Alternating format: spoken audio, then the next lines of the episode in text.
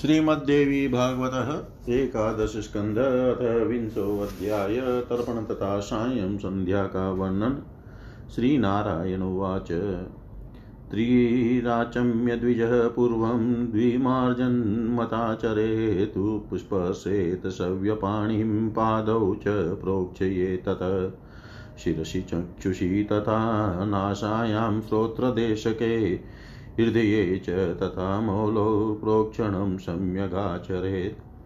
देशकालो समुच्चार्य ब्रह्मयज्ञमथाचरे द्वौ दर्भौ दक्षिणे हस्ते वामे त्रीनाशने सकृत। उपविते शिखायां च पादमूले सकृत् सकृत् विमुक्तये सर्वपापक्षयार्थं चेवमेव हि सूत्रोक्तदेवताप्रीत्यै ब्रह्मयज्ञं करोम्यहं, गायत्रीं त्रिर्जपेत् पूर्वं चाग्निमीले ततः परम् यदङ्गेति ततः प्रोच्यग्निर्वैति कीर्तये, ततः महाव्रतं चेव पन्थायेत च कीर्तयेत् अथात् संहितायाश्च विधामघ्वदित्यपि महाव्रतस्येति तथा ईशेतोर्जेति वै।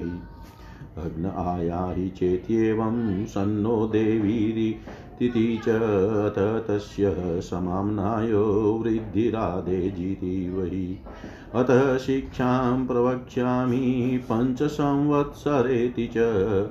मयरसतज बनेत्येव गौर्गुमा इत्येव कीर्तये तथा तु धर्मजिज्ञासा।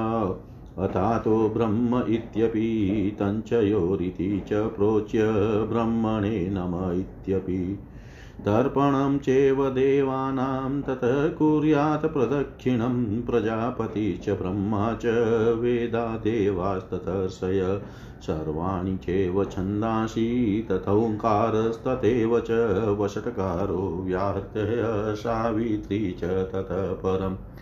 गायत्री चैव यज्ञस्य ध्यावा पृथिवीत्यपि अन्तरिक्षं त्वाहोरात्राणि च साङ्ख्यात् परम्। सिद्धा समुद्रानद्यश्च गिरयश्च ततः परम्। क्षेत्रौषधी वनस्पत्यो, गन्धर्वाप्सरस्तथा नागावयांसि गावश्च साध्या विप्रास्तथैव च यक्षरञ्चासि भूतानित्येवमतानि कीर्तये ततो निवीति भूत्वा च ऋषीन् सन्तर्पयेदपि सतर्चिनो माध्यमाश्च घृतसम्मदतस्तथैव च। विश्वामित्रो वामदेवो अत्रिभरद्वाज एव च। वसिष्ठश्च प्रगातश्च पावमान्यस्ततः परम्। क्षुद्रसुक्ता महासुक्ता सनकश्च सनन्दन सनातनस्तथैव सनत्कुमार एव च। कपिलासुरी नाम्नानो वोहलि पञ्चशीर्षक प्राचीना विधिना तच्च कर्तव्यमततर्पण सुमन्तु जेमिनिवेशं पायन्, पेलसूत्रयक, भाष्यभारतपूर्वं च महाभारत इत्यपि। धर्माचार्या इमे सर्वे तृपयन्त्विति च कीर्तये जानन्ति बाहविगाग्र्य गौतमाश्चैव शाकल बाभ्रव्यं माण्डव्ययुतो माण्डुकेयस्ततः परं गार्गीवाचकन्वी चेवड्वा प्रीतिथेयिका शुलवायुक्तमैत्रेयी कहोलश्च ततः परं कौशितकं महाकौशितकं वैतर्पये ततः भारद्वाजं च पेङ्गयं च महापेङ्गयं सुयज्ञकं साङ्ख्यायनमेतरेयं महेतरेयमेव च। भास्कलं शाकलं चैव सुजातवक्त्रमेव च। औदवाणीं च सौजामीं शौनकं चाश्वलायनम् ये चान्ये सर्वमाचार्यस्ते, सर्वे तृप्तिमाप्नुयुः। ये के चास्मत्कुले जाता, पुत्रो गोत्रीणामृथा ते गृह्णन्तु मया दत्तं वस्त्रनिष्पीडनोदकम्, एवं ते ब्रह्मयज्ञस्य विधिरुक्तो महामुने। यश्चायं कुरुते ब्रह्मयज्ञस्य विधिमुत्तमं, सर्ववेदाङ्गपाठस्य फलमाप्नोति साधक। वैश्वदेवं तत् कुर्यान्नित्यश्राद्धं तथैव च अतिथिभ्यो अन्नदानं च नित्यमेव समाचरे। गोग्रासं च ततो दत्त्वा भुञ्जितब्राह्मणेश अग्नस्तु पञ्चमे भागे प्रकुर्यादेतदुत्तमम्। इतिहासपुराणाद्यै षष्ठसप्तमको नयेतष्टमे लोकयात्रा तु बहिः सन्ध्यां ततः पुनः अतः सायन्तीन्, सायन्तनीं सन्ध्यां प्रवक्ष्यामि महामुने यदनुष्ठानमात्रेण महामाया प्रसीदति। आच्म्य प्राणानायम्य साधकः स्थिरमानस बदपद्मासनो योगी सायंकाले स्थिरो भवे। श्रुतिस्मृत्यादिकर्मादौ सगर्भप्राणसंयम अगर्भो ध्यानमात्रं तु स चामन्त्रप्रकीर्तित। भूतशुद्ध्यादिकं कृत्वा नान्यथा कर्म कीर्तितं सलक्ष्यो देवतां ध्यात्वा पूरकुम्भकरे चके ध्यानं प्रकुर्यात् सन्ध्यायां सायंकाले विचक्षण वृद्धां सरस्वतीं देवीं कृष्णाङ्गीं कृष्णवाससम् शङ्खचक्रगदा पद्महस्तां गरुडवाहनां नानारत्न लसद्भूषां क्वणम क्वणन्मञ्जरीमेकलामनर्घ्यरत्नमुकुटां तारहारावलीयुतां ताटकबन्ध बदमाणिक्यकान्तिशोभिकपोलकां पीताम्बरा पीताम्बरधरां देवीं सच्चिदानन्दरूपिणीं सामवेदेन संहितां संयुतां सत्त्ववर्त्मना व्यवस्थितां च स्वर्लोके आदित्यपथगामिनीम् आवाहयाम्यहं देवी मायान्तीं सूर्यमण्डला। एवं ध्यात्वा च तां देवी सन्ध्यासङ्कल्पमाचरेतापोहिष्ठेति मन्त्रेण अग्निश्चेति तथैव च विदध्यादाचमनकं शेषं पूर्ववदिरितिं गायत्रीमन्त्रमुच्चार्य श्रीनारायणप्रीतये अर्घ्यं दद्या च सूर्याय साधकसुधमानस उभौ पादौ समो कृत्वा हस्ते धृत्वा जलाञ्जलि। देवं ध्यात्वा मण्डलस्थं, क्षिपेदर्घ्यं ततः क्रमा अर्घ्यं ददातु यो नीरे मूढात्मा ज्ञानवर्जित। उल्लङ्घय स्मृतिमन्त्राश्च प्रायश्चिति भवेद्विज ततः सूर्यमुपस्थाप्य सावादित्यमन्त्रत। गायत्र्या च जपं कुर्यादुपविश्य ततो वृषिं सहस्रं वा तददं वा श्रीदेवी ध्यानपूर्वकम्। यथा प्रातः पुनस्तद्वधूपस्थानादिकं चरेत् सायं सन्ध्यातर्पणे च क्रमेण प्रकीर्तते। वसिष्ठो ऋषिरेवात्र सरस्वत्या प्रकीर्तितदेवता विष्णुरूपा सा छन्दश्चैव सरस्वती। सायङ्कालीन सन्ध्यायास्तर्पणे विनियोगकश्वरित्युक्त्वा च पुरुषं सामवेदं तथैव च मण्डलं चेति सम्प्रोच्य हिरण्यगर्भकं तथा तथैव परमात्मानं ततोऽपि च सरस्वतीम् वेदमातरमेवात्र संकृतिं तद्वदेव च सन्ध्यां तथा विष्णुरूपिणीम् उषसीं तथा निमृजिम्। च तथा सर्वसिद्धीनां कारिणीं तथा सर्वमन्त्राधिपतिकां भूर्भुवस्वश्च पुरुषम्। इत्येव तर्पणं कार्यं सन्ध्याया श्रुतिसम्मतं सायं सन्ध्याविधानं च कथितं पापनाशनम्।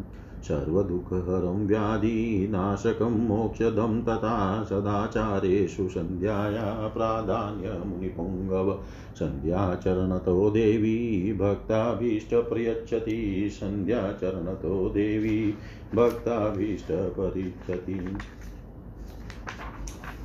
श्री नारायण बोले, हे नारद, द्विज को चाहिए कि पहले तीन बार आचमन करके दो बार मार्जन करे। इसके बाद पहले अपने दाहिने हाथ का तदनंतर पैरों का प्रोक्षण करे। इसी प्रकार सिर नेत्र नाशिका कान हृदय तथा शिखा का विधिवत प्रोक्षण करना चाहिए। तदंतर देश काल का उच्चारण करके ब्रह्म यज्ञ करें। दाहिने हाथ में दो कुशा, बाएँ हाथ में तीन कुशा, आसन पर एक कुशा, यज्ञोपवित में एक कुशा, शिखा पर एक कुशा और पाद मूल में एक कुशा रखे इसके बाद विमुक्त होने के लिए संपूर्ण पापों के विनाश हेतु तथा सूत्रोक्त देवता की प्रसन्नता के लिए मैं ब्रह्म यज्ञ कर रहा हूँ, ऐसा संकल्प करे। पहले तीन बार गायत्री का जप करे और इसके बाद अग्नि मिड़े फिर यदंगे का उच्चारण करके अग्निर्वही इस मंत्र को बोलना चाहिए तथा पश्चात तथा महाव्रतम चेव पंथा इसका भी पाठ करना चाहिए। तत्पश्चात संहिता के विदा मघवत महाव्रत इषे त्वोर्जे अग्न आया ही सन्नो देवी अतः तस्य समाम्नायो वृधिराधे च। अतः शिक्षां प्रवक्ष्यामि पञ्चम पंचसंवत्सरः मयरसतभजवनः गौरगुमा इत्यादि मंत्रों का भी पाठ करना चाहिए पुनः अथा तो धर्म जिज्ञासा और अथा तो ब्रह्म जिज्ञासा के साथ तत्यो तथा ब्रह्मणे नम इन मंत्रों का भी पाठ करना चाहिए तदनंतर देवताओं का तर्पण करके प्रदीक्षिणा करनी चाहिए। तर्पण के समय प्रजापति ब्रह्मा, वेद, देवता, ऋषि, सभी छंद ओमकार वसटकार, व्याहत्या सावित्री गायत्री यज्ञ ध्यावा पृथ्वी अंतरिक्ष रात्र सांख्य, सिद्ध समुद्र, नदियाँ, पर्वत, क्षेत्र, औषधि वनस्पतियाँ गंधर्व अप्सराएँ, नाग, पक्षी, गौएँ, साध्यगण, विप्रगण, यक्ष, राक्षस, भूत एवं यमराज आदि के नामों का उच्चारण करना चाहिए। एतदंतर यज्ञोपवित को कंठी की भांति करके सतर्ची माध्यम कृत समद विश्वामित्र वाम देव अत्रि भरद्वाज वशिष्ठ प्रगात पावमान्य क्षुद्र सुक्त महासुक्त सनक सनंदन सनातन सनत कुमार कपिल आशुरी वोहली तथा पंचशीर्ष इन ऋषियों का तर्पण करना चाहिए इसके बाद अपसव्य होकर सुमंतु जैमिनी व शंपायन पेल सूत्र भाष्य भारत महाभारत तथा धर्माचार्यों का तर्पण करें तथा ये सभी तृप्त हो जाएँ ऐसा उच्चारण करें इसी प्रकार जानन्ति वाहवी गार्ग्य गौतम साकल बाभ्रव्य मांडव्य मांडुकेय। गार्गी वाक्चवनी वड़वा प्रातिथेयी सुलभा मैत्रेयी कहोल कोशितक महाकोशितक भारद्वाज पेंग्य महापेंग्य सुयज्ञ सांख्यायन नेत्रेय महेतरेय। भास्कल साकल सुजात वक्त्र औदवाही सौजामी शौनक और आश्वालायन इनका तर्पण करे, तथा जो अन्य आचार्य हो, वे सब भी तृप्ति को प्राप्त हो, ऐसा कहें। इसके बाद इस प्रकार उच्चारण करते हुए तर्पण करें, जो कोई भी मेरे कुल में उत्पन्न होकर अपुत्र हो औपत्र ही दिवंगत हो चुके हैं, तथा मेरे गोत्र से संबंध है, वे मेरे द्वारा वस्त्र निचोड़ कर दिए गए जल को ग्रहण करे, हे मामुने इस प्रकार मैंने आपको ब्रह्म यज्ञ की विधि बतला दी। जो साधक ब्रह्म यज्ञ की उस उत्तम विधि का सम्यक पालन करता है, वह अंगों सहित समस्त वेदों का पाठ का वेदों के पाठ का फल प्राप्त कर लेता है। इसके बाद विश्वदेव तथा नित्य श्राद्ध करना चाहिए, अतिथियों को अन्नदान नित्य करना चाहिए। गोग्रास देने के पश्चात ब्राह्मणों के साथ बैठकर भोजन करना चाहिए। यह उत्तम कार्य दिन के पाँचवें भाग में करना चाहिए। दिन का छठा तथा सातवां भाग इतिहास, पुराण आदि के स्वाध्याय में व्यतीत करना चाहिए। दिन के आठवें भाग में लोक व्यवहार संबंधी कार्यों को करे और इसके बाद सायं संध्या करे। हे महामुने, अब मैं सायकाल की संध्या का वर्णन करूँगा, जिसके अनुष्ठान मात्र से भगवती महामाया प्रसन्न हो जाती है।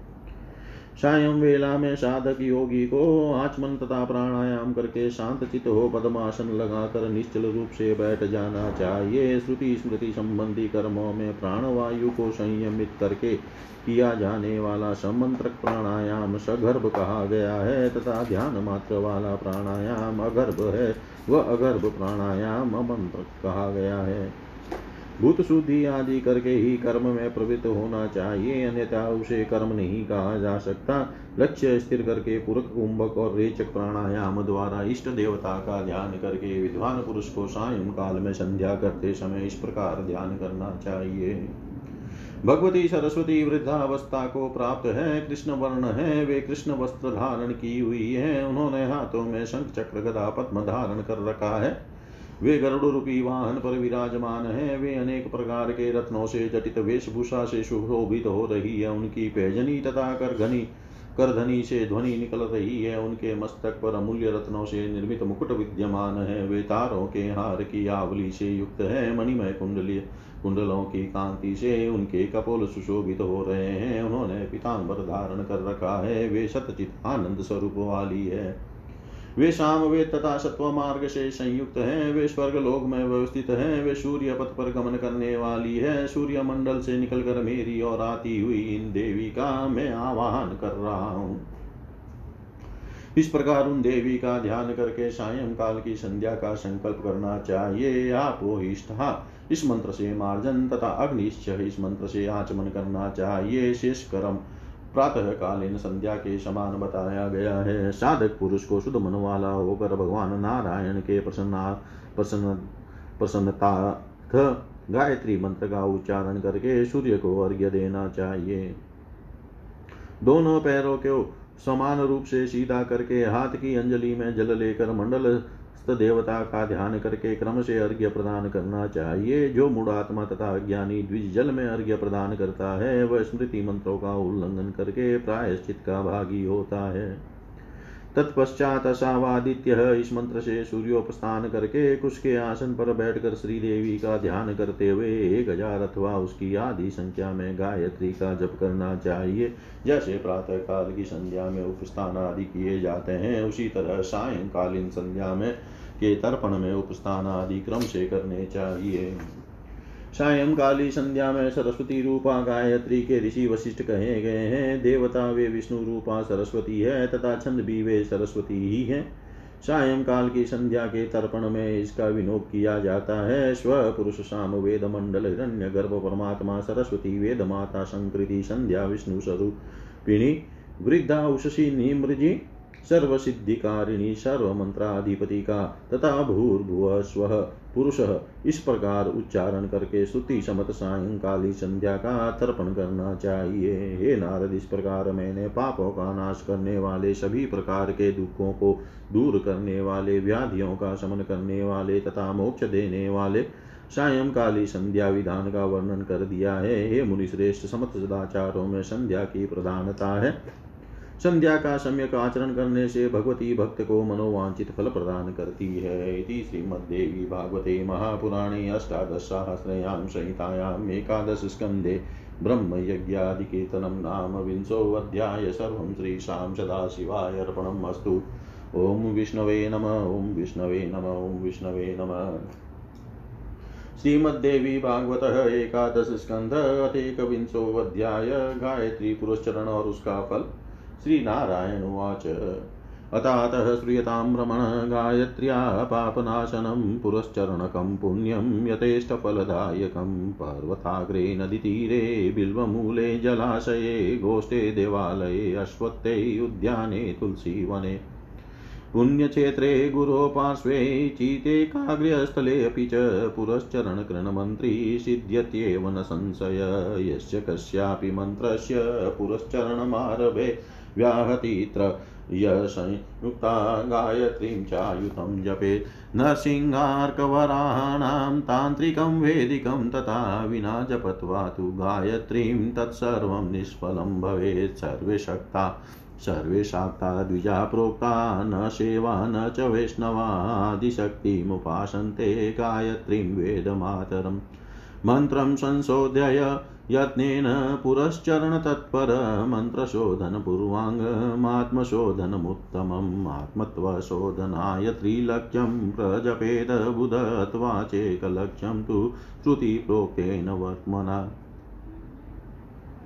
आत्मशुद्धिं विना कर्तु जप होमादिका क्रिया निष्फलास्तास्तु विज्ञेया कारणं श्रुतिचोदितं। तपसा तापये देहं पितृन्देवाश तर्पये, तपसा स्वर्गमाप्नोति, तपसा विन्दते महत्। क्षत्रियो बाहुवीर्येन्तरेदापद आत्मन धनेन वेश्य शूद्रस्तु जपहोमे द्विजोतमतेव तु विप्रेन्द्र तप कुर्यात् प्रयत्नत।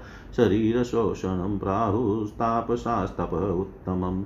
शोधयेद्विधिमार्गेण कृच्छचान्द्रायणादिभिः यथा न शुद्धीकरणं वक्ष्यामि शृणु नारद अयाचितोऽशुक्लाख्या भिक्षावृत्ति चतुष्टयं तान्त्रिके वेदिकेश्चैव प्रोक्तानस्य विशुद्धता।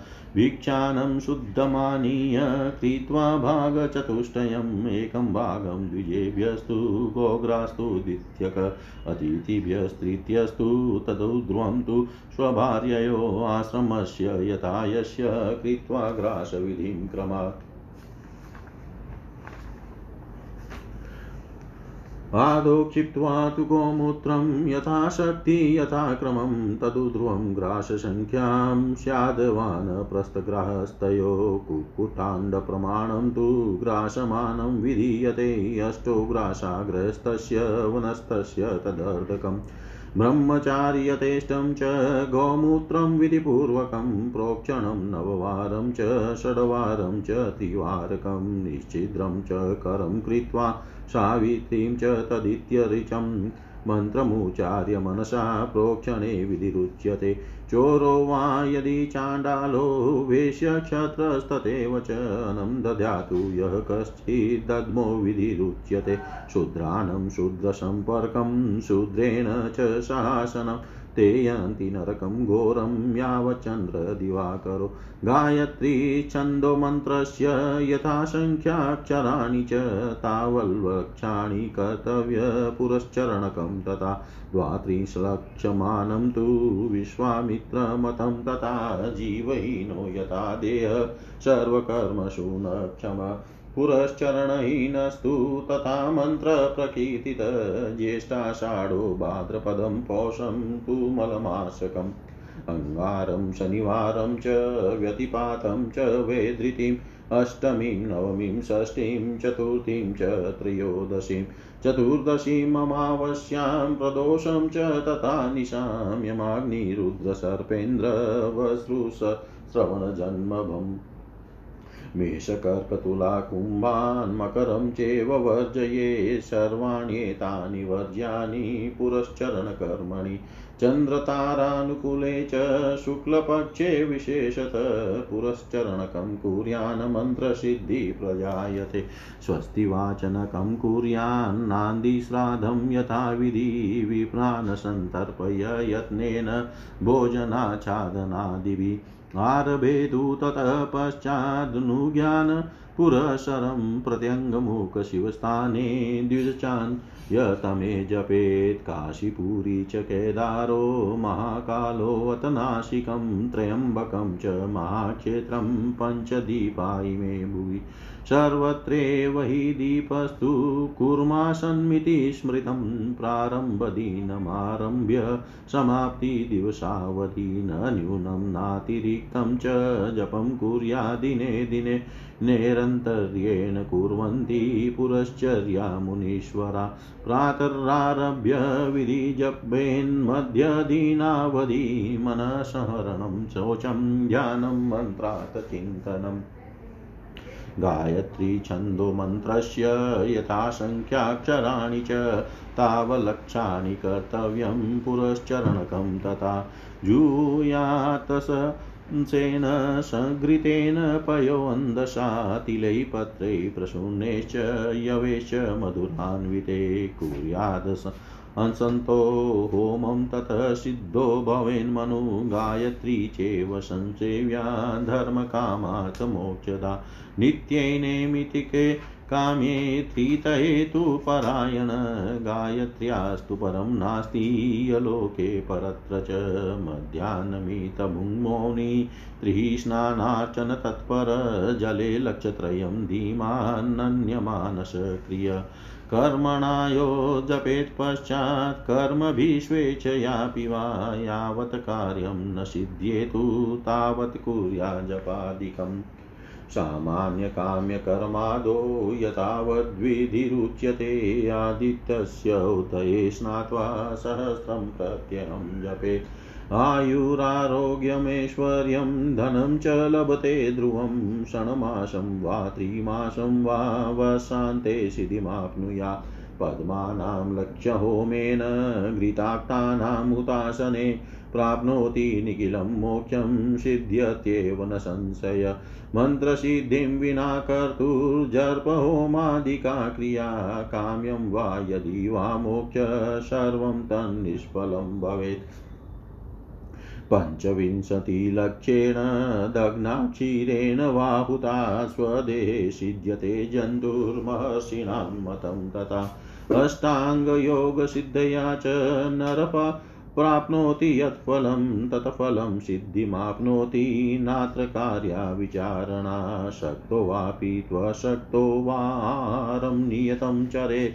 षण्मासा तस्य सिद्धिः स्याद् गुरुभक्तिरतः सदा। एकाहं पञ्चगव्यासी, चेकाहं मारुतासन, एकाहं रामनासी, गायत्री जपकृत भवेत्। स्नात्वा गङ्गादितीर्थेषु शतम् अन्तर्जले जपे सतेनापस्ततः पीत्वा सर्वपापे प्रमुच्यते। चान्द्रायणादिकृत्रस्य फलं प्राप्नोति निश्चितं। राजा वा यदि वा विप्रस्तपः कुर्यात् स्वके गृहे, गृहस्थो ब्रह्मचारी वा वानप्रस्थोऽथवापि च अधिकारपत्वेन फलं यज्ञादिपूर्वकम्। स्रोतस्मातादिकं कर्म क्रियते मोक्षकाञ्चिभिः साग्निकश्च सदाचारो विद्वद्भिश्च सुशिक्षित। ततः कुर्यात् प्रयत्नेन पुलमूलोदकादिभिः भिक्षान् सुधमश्नीयादष्टौ ग्रासान् स्वयं भुजे एवं पुरश्चरणकं कृत्वा मन्त्रसिद्धिं वाप्नुया देवस्य यदनुष्ठानात् दारिद्र्यं विलयं व्रजेत् यच्छ्रुत्वापि च पुण्यानां महतीं सिद्धिम् आप्नुयात्। यच्छ्रुत्वापि च पुण्यानां महतीं सिद्धिम् आप्नुयात्। श्री नारायण बोले हे भ्रमण इसके बाद बाप देवी के पाप नाशक पुण्य प्रद और यथेष्ट फल देने वाले पुरस्चरण के विषय में सुनिए। पर्वत के शिखर पर नदी के तट पर बिल्व वृक्ष के नीचे जलाशय के किनारे गौशाला में देवालय में पीपल के नीचे उद्यान में तुलसी वन में पुण्य क्षेत्र में अथवा गुरु के पास अथवा जहाँ भी चित्त की एकाग्रता बनी रहे, उस स्थान पर मंत्र का पुरस्चरण करने वाला व्यक्ति सिद्धि प्राप्त कर लेता है, इसमें संदेह नहीं है। जिस किसी भी मंत्र का पुरस्चरण आरंभ करना हो, उसके पूर्व तीन व्याहतियों भू, भुव, स्व सहित दस हज़ार गायत्री मंत्र का जप करना चाहिए। नरसिंह सूर्य तथा वराह इन देवताओं का जो भी तांत्रिक अथवा वेदी कर्म बिना गायत्री का जप किए संपन्न किया जाता है, वह सब निष्फल हो जाता है। सभी द्विज शाक्त कहे गए हैं। शिव और वैष्णव नहीं, क्योंकि सभी द्विज आदि शक्ति वेद माता गायत्री की उपासना करते हैं। गायत्री के जप द्वारा मंत्र को शुद्ध करके यत्न पूर्वक पुरस्चरण में तत्पर हो जाना चाहिए। मंत्र शोधन के पूर्व आत्म शुद्धि कर लेना उत्तम होता है। आत्म तत्व के शोधन के लिए विद्वान पुरुष को श्रुतियों द्वारा बताए गए नियम के अनुसार गायत्री मंत्र का तीन लाख अथवा एक लाख जप करना चाहिए। कर्ता की आत्म शुद्धि के बिना की गई जप होम आदि क्रियाएँ निष्फल ही समझनी चाहिए, क्योंकि आत्म शुद्धि करना श्रुति समत है। तपस्या के द्वारा अपने शरीर को तपाना चाहिए और पितरों तथा देवताओं को तृप्त रखना चाहिए। तपस्या से मनुष्य स्वर्ग तथा महान फल प्राप्त करता है। क्षत्रियो को, बाहुबल से, वैश्य को, धन से, शूद्र को, द्विजातियों की सेवा से और श्रेष्ठ ब्राह्मण को जप तथा होम से अपनी आपदाओं का निवारण करना चाहिए। अतएव हे विप्रेंद्र प्रयत्न पूर्वक तपस्या करनी चाहिए। तपस्वियों ने शरीर सुखाने को ही उत्तम तप बतलाया है। वित मार्ग से कृष्ण तथा चांद्रायण आदि व्रतों के द्वारा शरीर का शोधन करना चाहिए। नारद में अनशुद्धि का प्रकरण बताऊँगा, उसे सुनिए। अयाचित उच्च शुक्ल तथा भिक्षा, ये आजीविका के चार मुख्य साधन है। तांत्रिकों और वेदिकों के द्वारा इन वृत्तियों से प्राप्त अन्न की विशुद्धता कही गई है। भिक्षा से प्राप्त शुद्ध अन्न लाकर उसके चार भाग करके, एक भाग द्विजों के लिए, दूसरा भाग गौग्रास के रूप में, गौ के लिए, तीसरा भाग अतिथियों के लिए, तथा चौथा भाग भार्या सहित अपने लिए व्यवस्थित करे। जिस आश्रम में ग्रास की जो विधि निश्चित है, उसी क्रम से उसका पालन करना चाहिए। आरंभ में उस अन पर शक्ति तथा क्रम के अनुसार गौमूत्र का चिंता देकर वान तथा गृहस्थाश्रमी को ग्रास की संख्या निर्धारित करनी चाहिए। ग्रास का परिमाण मुर्गी के अंडे के बराबर होना चाहिए। ग्रस्त को आठ ग्रास, वान को उसका आधा, चार ग्रास तथा ब्रह्मचारी को यथेष्ट ग्रास लेने का विधान है। सर्वप्रथम गौमूत्र की विधि संपन्न करके नौ, छह अथवा तीन बार का, तीन बार अन्न का प्रोक्षण करना चाहिए। अंगुलियों को परस्पर छिद्र रहित करके तत्सवित इस गायत्री ऋचा के साथ प्रोक्षण होना चाहिए। मंत्र का मन ही मन उच्चारण करते हुए प्रोक्षण करने की विधि कही गई है। चोर चांडाल वैश्य तथा क्षत्रिय, इनमें से कोई भी यदि अन्न प्रदान करता है तो अन्न प्राप्ति की इस विधि को अधम कहा गया है। जो भी प्रशुद्र का अन्न खाते हैं, शूद्र के साथ संपर्क स्थापित करते हैं तथा शूद्र के साथ भोजन करते हैं, वे तब तक घोर नरक में वास करते हैं जब तक सूर्य तथा चंद्रमा का अस्तित्व रहता है। गायत्री छंद वाले मंत्र में अक्षरों की जितनी संख्या है, उतने लाख अर्थात चौबीस लाख जब से पुरस्चरण संपन्न करना चाहिए। विश्वामित्र का मत है कि बत्तीस लाख जप होना चाहिए, जिस प्रकार प्राण रहित शरीर समस्त शरीर समस्त कार्यों को करने में समर्थ नहीं होता, उसी प्रकार पुरस्चरणहीन मंत्र भी फल देने में असमर्थ कहा गया है। ज्येष्ठ आषाढ़ भाद्रपद पौष अधिक मास मंगलवार शनिवार व्यतिपात वे धृति अष्टमी नवमी षष्ठी चतुर्थी त्रयोदशी चतुर्दशी अमावस्या प्रदोष, रात्रि, भरणी, कृतिका, आद्र, आश्लेषा, ज्येष्ठा, धनिष्ठा, श्रवण, जन्म, नक्षत्र, मेष, कर्क, तुला, कुंभ, तथा मकर, लग्न इन्हें छोड़ देना चाहिए पुरस्चरण कर्म में ये सब त्याज्य है। चंद्रमा तथा नक्षत्रों के अनुकूल रहने पर और मुख्य रूप से शुक्ल पक्ष में पुरस्चरण आरंभ करना चाहिए, ऐसा करने से मंत्र सिद्धि होती है। आरंभ में विधि पूर्वक स्वस्ति वाचन तथा नांदी श्राद्ध संपन्न करना चाहिए। भोजन तथा वस्त्र आदि से ब्राह्मणों को संतुष्ट करके पुनः उनसे आज्ञा लेकर पुरस्चरण आरंभ करना चाहिए। द्विज को चाहिए कि शिव मंदिर तथा अन्य किसी भी शिव स्थान पर पूर्वाभिमुख होकर बैठ कर जप करे। काशीपुरी, केदार, महाकाल, नासिक और महाक्षेत्र त्रयंबक, ये पाँच स्थान पृथ्वी लोकम में दीप सिद्ध स्थान है। इन स्थान को स्थानों के अतिरिक्त सभी जगह कुर्मासन को दीप सिद्धि स्थान कहा गया है। प्रारंभ के दिन से लेकर समाप्ति के दिन तक किसी भी दिन न तो अधिक और न तो कम जप करना चाहिए। श्रेष्ठ मुनिगण निरंतर पुरस्चरण करते रहते हैं। प्रातः काल से आरंभ करके मध्यान्ह तक विधिवत जप करना चाहिए। जबकि अवधि में मन पर नियंत्रण रखे, पवित्रता से रहे, इष्ट देवता का ध्यान करता रहे, तथा मंत्र के अर्थ का चिंतन करता रहे।